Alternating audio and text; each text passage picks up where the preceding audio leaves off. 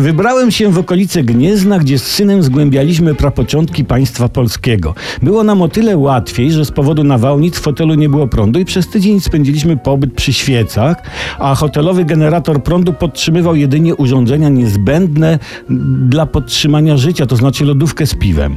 I powiem wam, cudowne są te muzea w Biskupinie, w Poznaniu, Gnieźnie, szczególnie drzwi gnieźnieńskie robią takie wrażenie, że słuchajcie, bliski jestem wytatuowania sobie tych drzwi na plecach. Te muzea więc dają głęboki wgląd w prapoczątki naszego państwa. Nie było łatwo, U, nie, bardzo dawno temu, ale no, no tak dawno, że pra, pra przodek, pra, pra dziada niejakiego popiela, to na żółtko fryzjer mówił. Tak dawno sięga państwo polskie, a może wtedy żółtko nazywało się fryzjer, ale wątpię.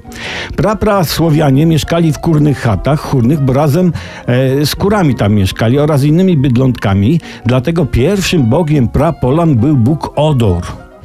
I pierwsze wzmianki o starożytnych Polanach pojawiły się w starych dziełach, e, z których najsłynniejsze to o zalewaniu się przy okrągłym stole. A później to już tam poleciało, był chrzest i wojny z Niemcami i przez te wojny my domagamy się teraz reparacji wojennych od Niemców.